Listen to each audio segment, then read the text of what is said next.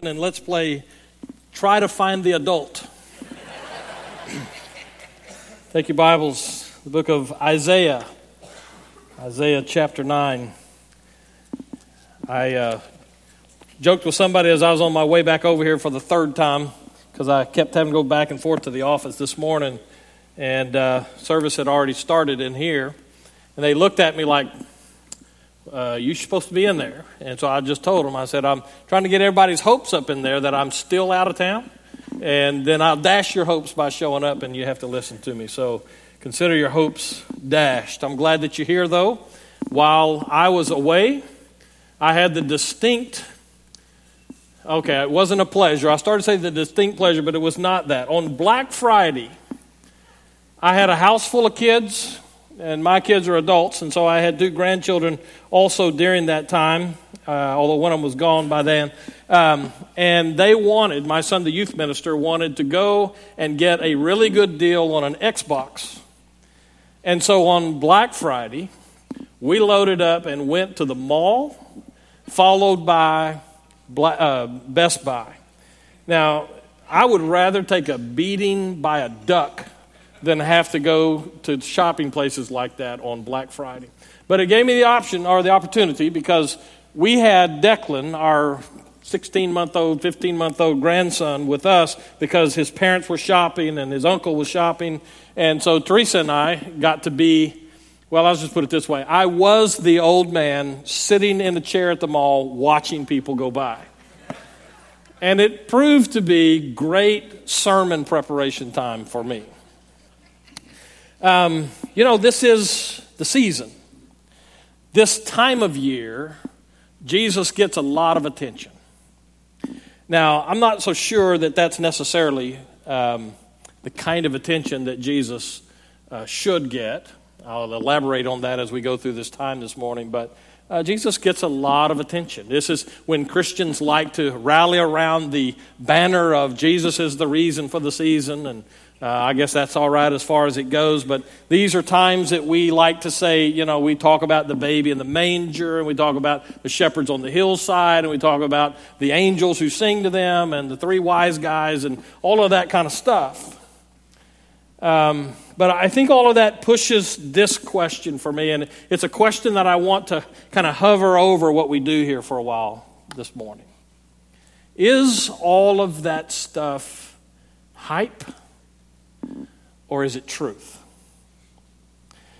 Now, I'm, I'm smart enough to know, and I'm not the smartest knife in the or sharpest knife in the drawer, but I'm smart enough to know that most of us, maybe even all of us in this room, would hear those things Jesus, the baby in the manger, and the wise men, and all of those pieces of the season that we celebrate, and we would say in our heads, that's truth. Okay? So let me just put your fears to rest. I say that's all truth. All right? So I'm not suggesting that it's not truth. But I want us to make sure that we're answering honestly on the practical level.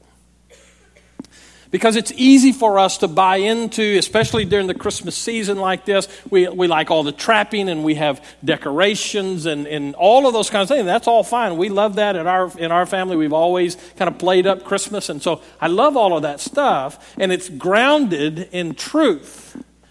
God Himself took on the form of man in the person of Jesus Christ, born of a virgin, to come to buy well, let me just expand that term a little bit, to offer to us life.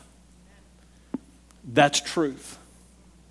But if we're not careful, we get so tied up in the Christmas trappings and the season, even the religious ones, that we begin to treat that stuff as if it's just part of the season. And it becomes hype for us and doesn't, if we're not careful, have practical playing out power in our day to day lives. So, over the next uh, couple of weeks, uh, this week and next week, I'll be preaching. And the 18th, we have a children's music program that'll be in our morning services. And then again on, on Christmas Day, uh, I want to give you my three Christmas wishes. Not for me, but for you. This is what I wish for you as we come to Christmas time and we come to grips with the question is it all hype or is it real and truth in our lives? So I want to start with this here in, um, in Isaiah chapter 9 because we, we have this prophecy that's given, and it's a passage as I go to read it, many of you would be able to just quote it outright. So the names of, that we have here of Messiah, it's all familiar for us. You would be able to see it. But as we come to it, I want to begin to pick a few of these titles over the next few weeks, and let's bear down on them just a little bit and see how much is really truth in the way we live our lives out as it relates to who Jesus is and why we have Christmas. Essentially, this all boils down today, at least, to that one name for Jesus that we like to use at Christmas time, and kind of surprisingly, we don't use it many other times. It's the name Emmanuel, which means God's, God with us. Now, this all, just before I get to the passage, let me make sure that I get all this stuff out so that we can deal with it accordingly. Um, we're still in this ongoing series in the book of Acts, and in a little bit we'll go over the book of Acts maybe if we have a chance to get there. But um, I'm taking a little bit of an excursion because it's a Christmas season. And, as we're working our way through the book of Acts, one of the things that I really want to emphasize is what I believe the book of Acts emphasizes, and that is that God Himself, after Jesus has ascended back to heaven, the Holy Spirit comes and He indwells us. That's biblical. That's the basis. When we say that you come to know Christ as your Savior, the Holy Spirit takes up residence in you. That is the picture of ongoing Emmanuel, God with us. No longer tied to that individual who walked the earth and was crucified for our sins and to give us life. Now the Holy Spirit, God, is indwelling us when we trust Christ as our Savior, Emmanuel. But you see, the deal with that is if we say that, and I'm not going to ask you to vote whether you believe that or not, but that's what we believe Scripture teaches. And so for us to say we believe that here, the Holy Spirit indwells us, then that means that God with us has to be impacting the way our life is lived out. So, what I want to do is, I want to take this one statement about Jesus that we'll see here, and let's see how it plays out to see if it is a little bit of hype in our minds rather than practical reality. All right, so in Isaiah chapter 9, we read in verse 6 For to us a child is born, to us a son is given, and the government shall be upon his shoulder, and his name shall be called Wonderful Counselor, Mighty God, Everlasting Father, Prince of Peace. Verse 7 Of the increase of his government and of peace there will be no end on the throne of David and over his kingdom to establish it and uphold it with justice and with righteousness from this time forth and forevermore. The zeal of the Lord of hosts will do this. And so what we find is this prophecy that helps us get this picture of the names that will be attached to Messiah. I don't want you to miss this part of it, so I'm going to come back and retread it just to make sure we're all on the same page. When I suggest that it may be that we handle Christmas like it's hype, I'm not suggesting that Christmas is not true. I am suggesting that sometimes it's easy for us to underfunction as it relates to the life that we've been given. So, with that in mind, I want to zero in on the one title that we focus today, which is the Prince of Peace. You see, I sat at the mall and I watched these people, and I, I, don't honestly know. I didn't stop to talk to anybody because I wasn't there for a relationship. I was there to try to, you know, just do the time. Uh, but I, I, I just, I watched people. And when we went from there, we went to another store, Best Buy, and then we seemed like we went somewhere else. It was a long day. Um, and I, I just watched these people, and it seemed like there was no peace. There, it was frantic activity. There were cross attitudes from little children to parents or little grandchildren to grandparents.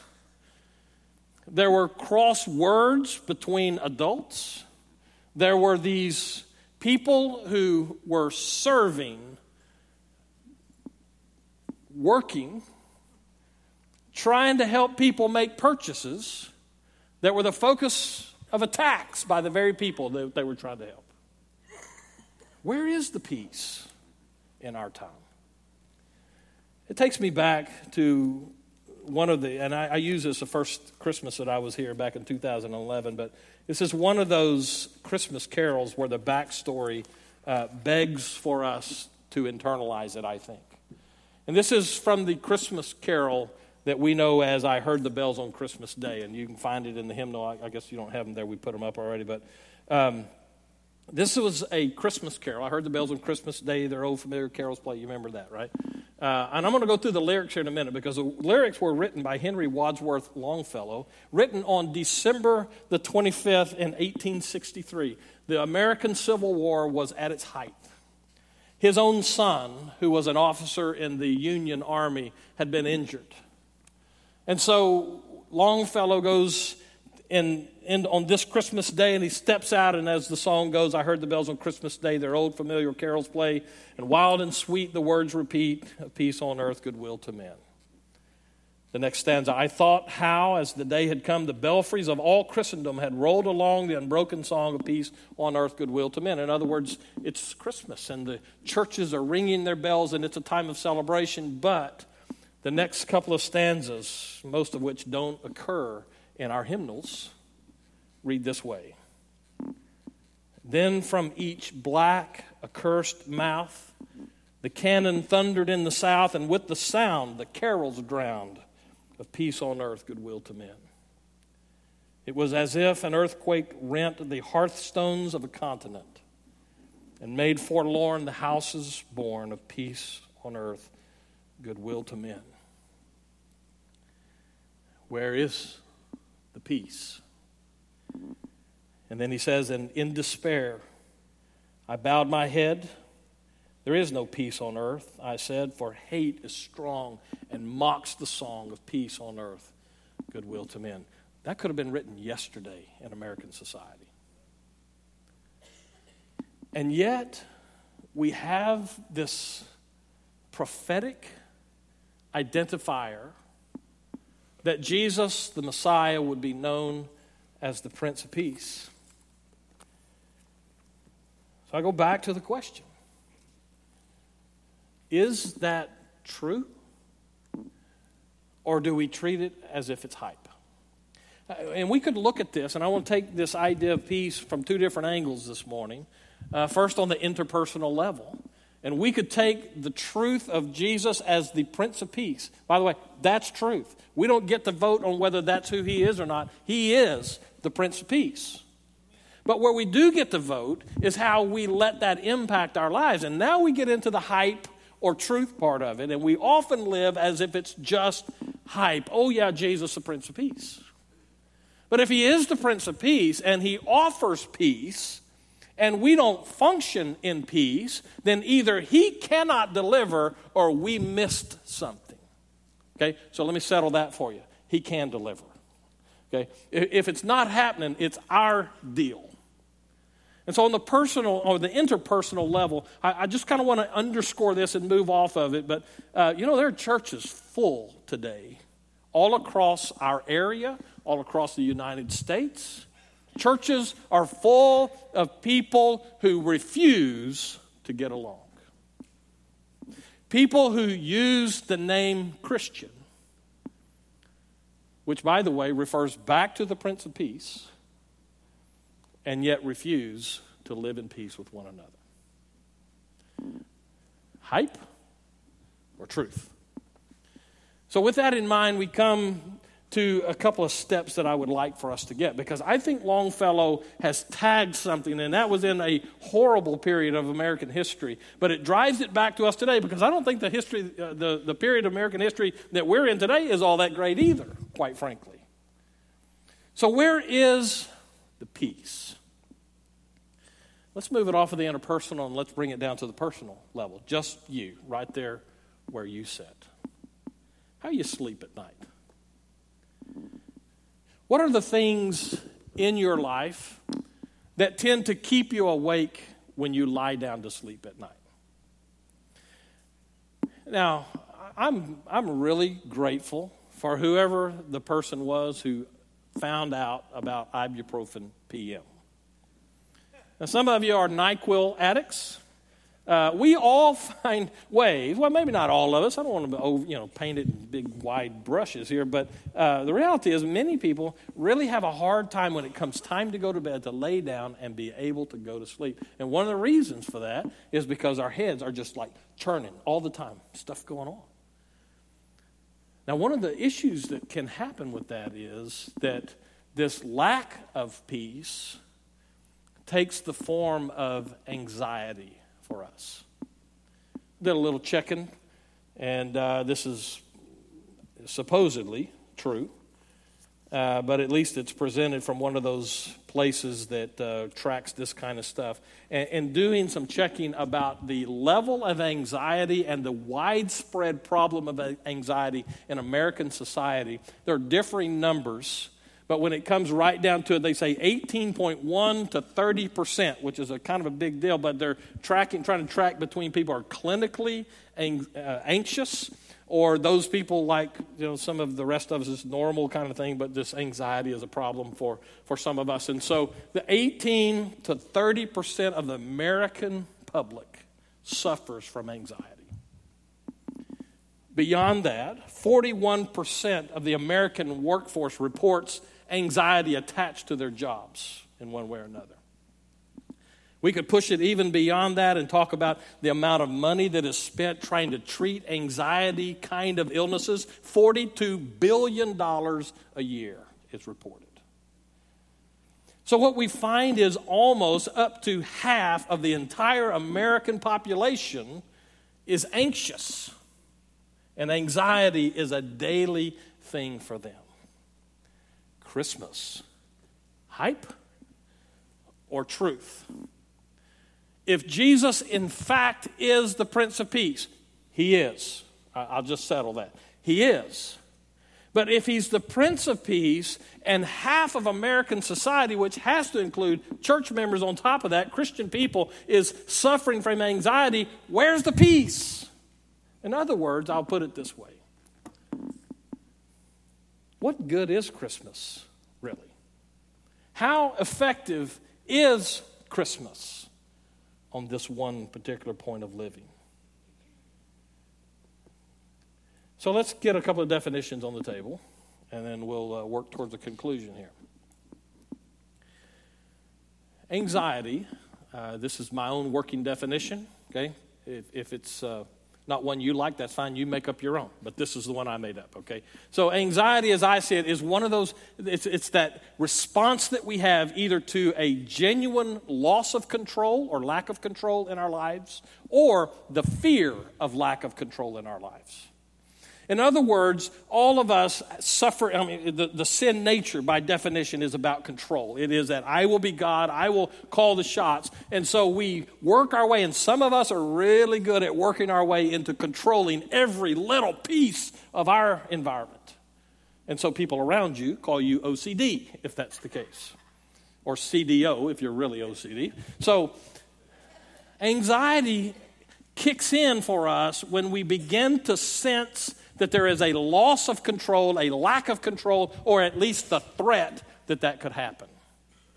So let me just back it up and let's put a couple of real life examples here just to let you know. And I'm going to use stuff out of my own background, uh, and hopefully it'll re- resonate with you a little bit because I don't want to like you know put a finger on you and make you think you're the only one with the problem. So here's one of the things that causes anxiety for us is money.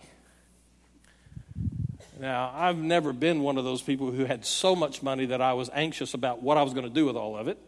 Um, but I understand that there are people like that. But I go back to a time when money was one of the main triggers for anxiety in our lives. Teresa and I got married.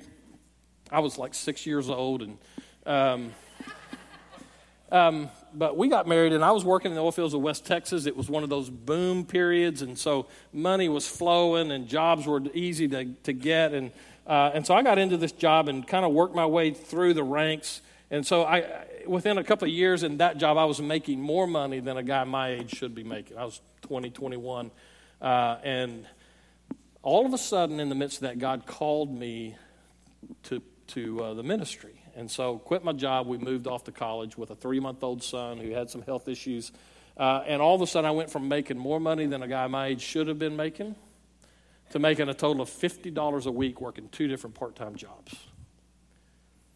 And anxiety became my close companion. We would go to the grocery store knowing that we had X number of dollars, and it was never much. I was trying to go to school, working two jobs, kid at home, and so we would go to the grocery store, and as we were working our way, I knew how much we had to spend, and I was keeping track of every penny that we spent. So Teresa would take something off the shelf, and I would see what it cost, and in my head, I was trying to keep up with it. We even developed this little game that we had that when we got to the register, I would say to her, okay, this is what our bill's going to be, and I would try to be within a dollar or so. And I was good at it because I was anxious about not having enough food or not having enough money. So, money is one of those things, whether it's a debt issue that you have or a job related kind of thing that comes with that. Money is one of those things that is so much a part of our everyday life, and it's such a big part of our everyday life that it begins to creep in on us, and before we know it, we're fixated on money, whether we have enough or not enough. If that doesn't get it for you, maybe this one will. Let me give you something to do this week on your way to work. Now, many of us out here, uh, work in Beaumont or down in the plants or whatever, and so you're traveling back and forth down 69, 96. Let me give you a little game to play uh, while you're going to work and home this week, all right? Try to pick out the people in the cars around you who are suffering from an anxiety problem at that moment. Here's how you can do that, okay? That person who is going faster than anybody else around them, okay, unless it's you, of course um, and driving rec- recklessly, weaving in and out of traffic because they just can't wait to get to a job that they hate. What causes a person to do that? And some of it is they're anxious. I'm going to be late. I've been late five times in the last three weeks. My boss is going to. You see what I'm saying? It just, before, there's little things about daily living that begin to creep in, and anxiety puts its hooks in and begins to just tear us apart. So watch for those people. Watch for the ones who would run you off the road if you don't move, or watch the ones who have a very colorful language in describing the people who won't let them through.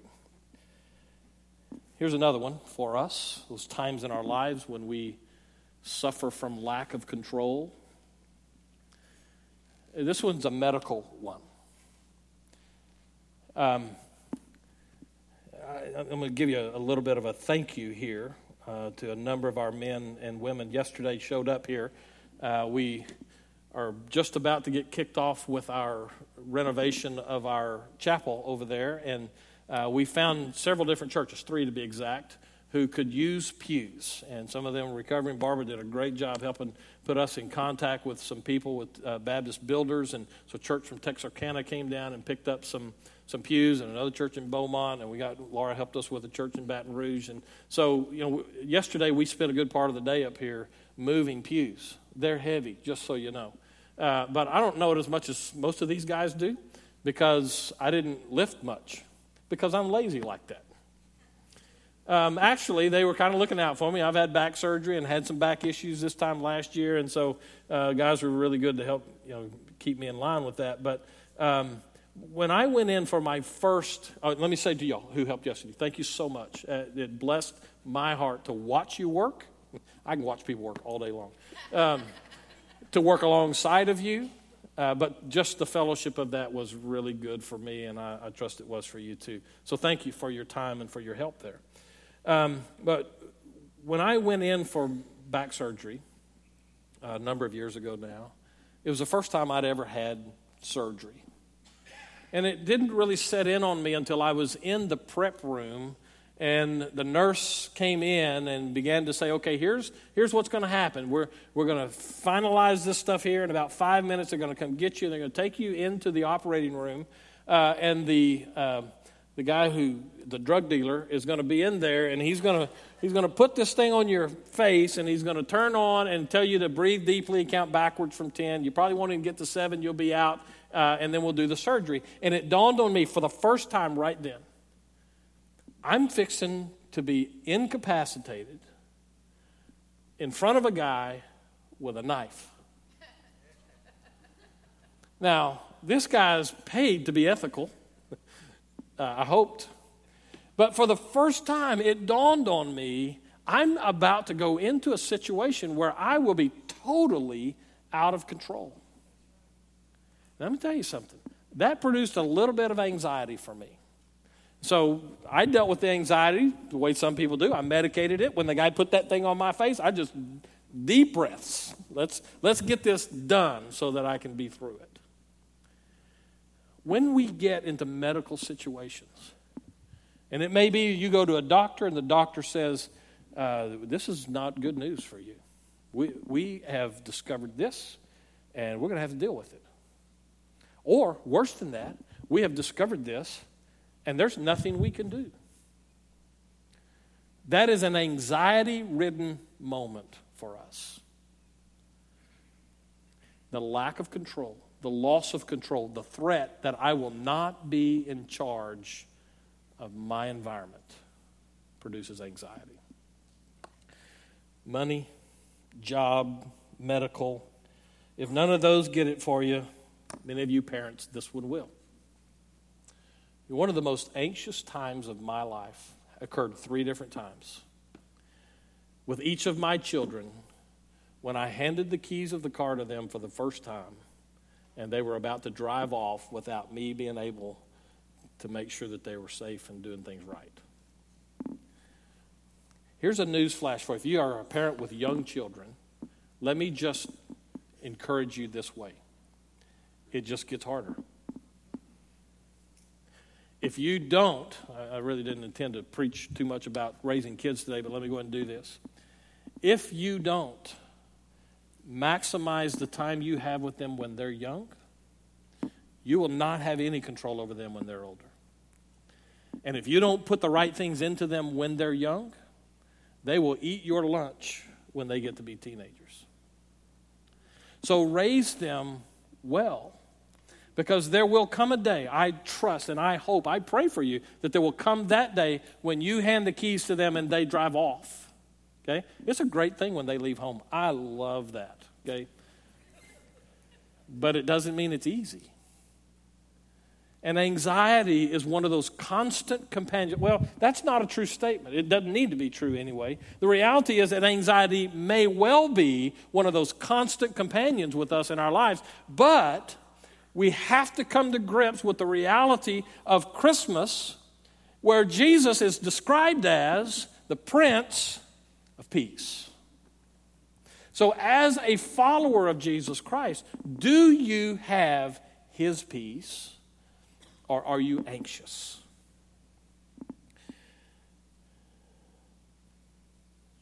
So, let me give you a couple of other things and then we'll be done. I want to take you to John chapter 14 and verse 27. We're finished in Isaiah, so you can lose that marker, but go to John chapter 14 and verse 27 because it's, a, it's an intriguing statement here. Let me set the scene for you before we read that. But um, Jesus now, speaking of anxiety producing moments, Jesus has been walking with and teaching his disciples for a number of years. And he has been pouring himself into them, trying to teach them um, to really understand who he is. They're starting to sort of get that. It, it's not quite full bloom yet for them. But in the process of that, he comes right up now to the edge of the moment when he will be crucified and put in a grave. And he begins to tell the disciples some of that to prepare them for that. And they get, they don't get it, but they get enough of it that it, that, that causes them some anxiety. So in chapter 14, verse 1, Jesus says, Don't let your hearts be troubled. In other words, don't freak out. You believe in me? So you go back and read all of that, but that's the context here. And so, in that time when Jesus is now, by the way, what is the title of Jesus from Isaiah? Prince of Peace. And he's got a bunch of disciples around him now who are like us, who are situationally focused and freaking out. And so he says this to them in his incredible verse of Scripture.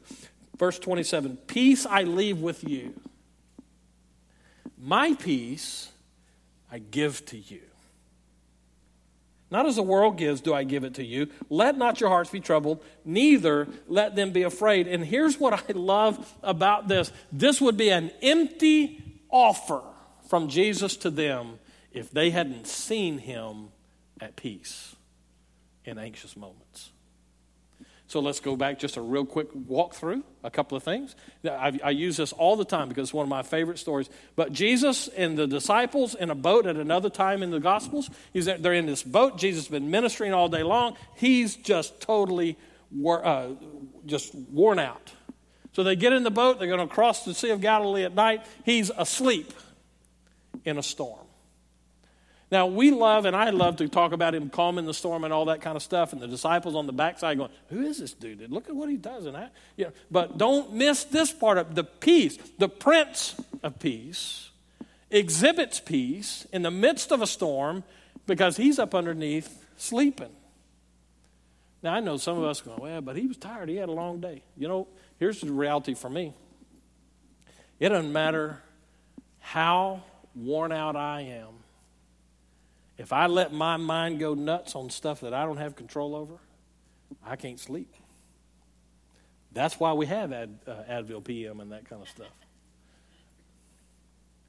You see, just because he's tired doesn't mean that he could sleep. The reason he could sleep in a storm is because he's the Prince of Peace. And peace marked his life. If that one doesn't do it for you, take consider the times that Jesus goes. He, he's going to Jerusalem for the last time. And, and his disciples know that. I mean, he's got to go do this, and you can go back and fill in all the details of this. But he's on his way. The, you know, his face is set like flint towards Jerusalem, I read. And his disciples know that it's dangerous. They're going to they're going to arrest you. They might even kill you. And Jesus says, We're going. If that's not an anxious, an anxiety producing situation, I don't know what would be. But he does it with peace. We can just walk our way through. You ever get performance anxiety when the boss is watching you? How about when Jesus is standing in front of these thousands of people and he's got a couple of fish and some loaves of bread? And he says, Let's feed them. I, I, I get anxious when I'm expected to do things that I can't do. But you see, there's nothing that he can't do. And that's one of the pieces that we need to hang on to here. The piece that, of the puzzle that we need to get is that Jesus, God in the flesh, is peace. And he offers peace. And so he lived peacefully within himself. And so he says to his disciples as he's about to go, My peace I give to you. So the Christmas deal is truth. He is, in fact, the Prince of Peace. But when we choose to live with anxiety ruling the day, it's hype.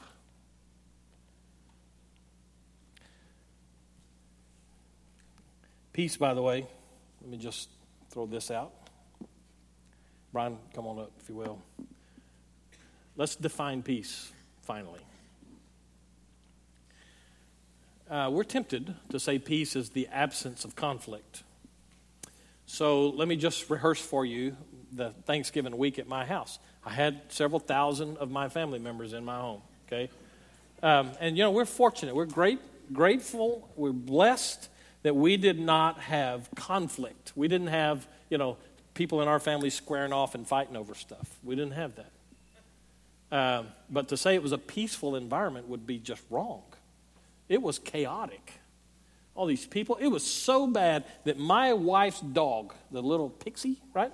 The good, good size for a breakfast taco, um, she stayed under the bed for four days. She wasn't going to be out in, in the middle of all that chaos.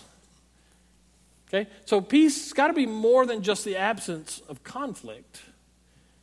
Peace, if we take that passage from the Old Testament that we read, the Prince of Peace. The word means to be complete, to be whole. It is to function in the fullest way possible as designed by God. Shalom. Peace. Wholeness. Anxiety has a way of dismantling wholeness in us.